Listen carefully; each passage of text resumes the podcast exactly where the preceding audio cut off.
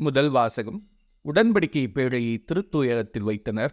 ஆண்டவரின் மாட்சி கோவிலை நிரப்பிற்று.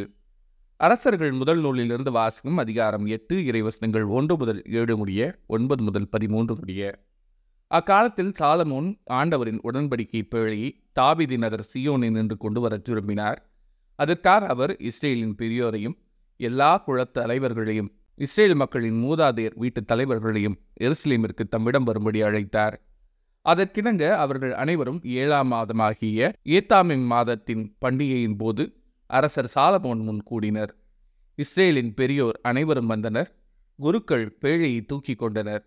ஆண்டவரின் பேழை சந்திப்பு கூடாரம் கூடாரத்தின் தூய கழன்கள் அனைத்தையும் குருக்களும் லேபியரும் சுமந்து சென்றனர்.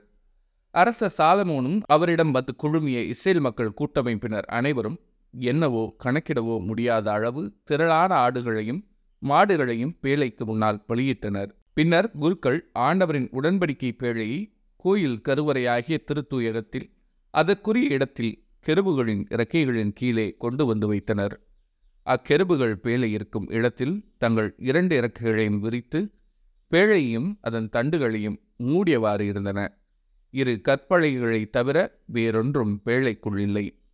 இஸ்ரேல் மக்கள் எகிப்து நாட்டிலிருந்து வெளியேறிய போது அவர்களோடு உடன்படிக்கை செய்து கொண்ட ஒரேபு மழையில் மோசே அதற்குள் வைத்தவை அவை. குருக்கள் தூயகத்தினின்று வெளியே வருகையில் ஒரு மேகம் ஆண்டவரின் இல்லத்தை நிரப்பிற்று.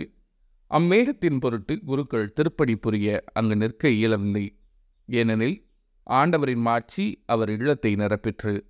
அப்போது சாலமோன் ஆண்டவரே நீர் கரிய மேகத்தில் உறைவதாக கூறினீர். நீர் என்றென்றும் தங்கி வாழ உயர் இல்லம் ஒன்றை உமக்காக நான் கட்டியுள்ளேன் என்றார். இது ஆண்டவரின் அருள்வாக்கு. இறைவா உமக்கு நன்றி. பதிலுரை பாடல். ஆண்டவரே உம் உறைவிடத்திற்கு வல்லமையோடு எழுந்தருளும். திருப்பேலை எப்ராத்தாவில் இருப்பதாய் கேள்விப்பட்டோம். வனவெளியில் அதை கண்டுபிடித்தோம். அவரது உறைவிடத்திற்கு செல்வோம் வாருங்கள். அவரது திருவழி தாங்கி முன் வீழ்ந்து பணிவோம். ஆண்டவரே உம் உறைவிடத்திற்கு வல்லமையோடு எழுந்தருள்வோம். ஆண்டவரே நீர் உமது வல்லமை விளங்கும் பேழையுடன் உமது உறைவிடத்திற்கு எழுந்தருள்வீராக. உம் குருக்கள் நீதி ஆடை என அணிவார்களாக. உம் அன்பர்கள் அக்களிப்பார்களாக. நீர் திருப்பொழிவு செய்த அரசரை உம் ஊழியராகிய தாவிதின் பொருட்டு புறக்கணியாதேயும்.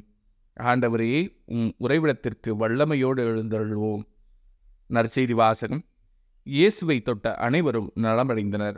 மார்க் எழுதிய தூய நற்செய்தியிலிருந்து வாசகம் அதிகாரம் ஆறு இறைவசனங்கள் ஐம்பத்தி மூன்று முதல் ஐம்பத்தி ஆறு முடிய. இயேசுவும் அவருடைய சீடர்கள் மறுகரைக்கு சென்று கிழசரேத்து பகுதியை அடைந்து படகை கட்டு நிறுத்தினார்கள். அவர்கள் படகை விட்டு இறங்கிய உடனே மக்கள் இயேசுவை இன்னார் என்று கண்டுணர்ந்து அச்சுற்றுப்பகுதி எங்கும் ஓடிச் சென்று அவர் இருப்பதாக கேள்விப்பட்ட இடங்களுக்கெல்லாம் நோயாளர்களை படுக்கையில் கொண்டு வரத் தொடங்கினார்கள்.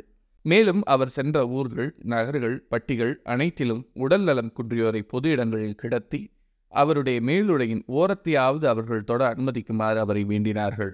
அவரை தொட்ட அனைவரும் நலமடைந்தனர். இது ஆண்டவரின் அருள்வாக்கு. கிறிஸ்துவே உமக்கு புகழ்.